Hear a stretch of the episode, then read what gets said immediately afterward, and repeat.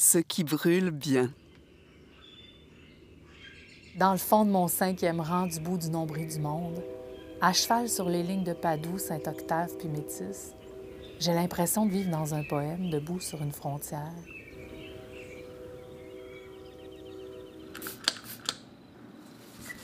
Lave ses vite, Nicole, pour se distraire, pour pas penser.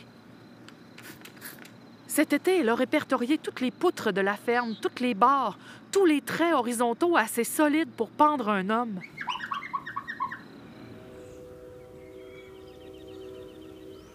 En revenant d'une raille de raquettes, j'ai ramassé les plumes d'un jet bleu qu'un rapace avait dévoré. Je vais me faire des boucles d'oreilles avec, puis je vais me prendre pour une sorcière. Puis rendu au printemps, je vais dire sur Facebook que je danse tout nu pour célébrer Beltane.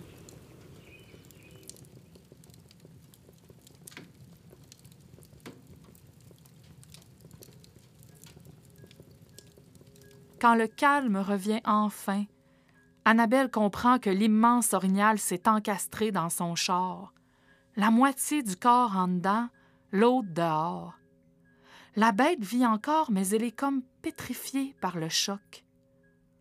Dans le silence de l'habitacle, la bête respire bruyamment et ses grands yeux noirs fixent Annabelle qui ne sait plus où son corps à elle commence et où celui de l'animal finit.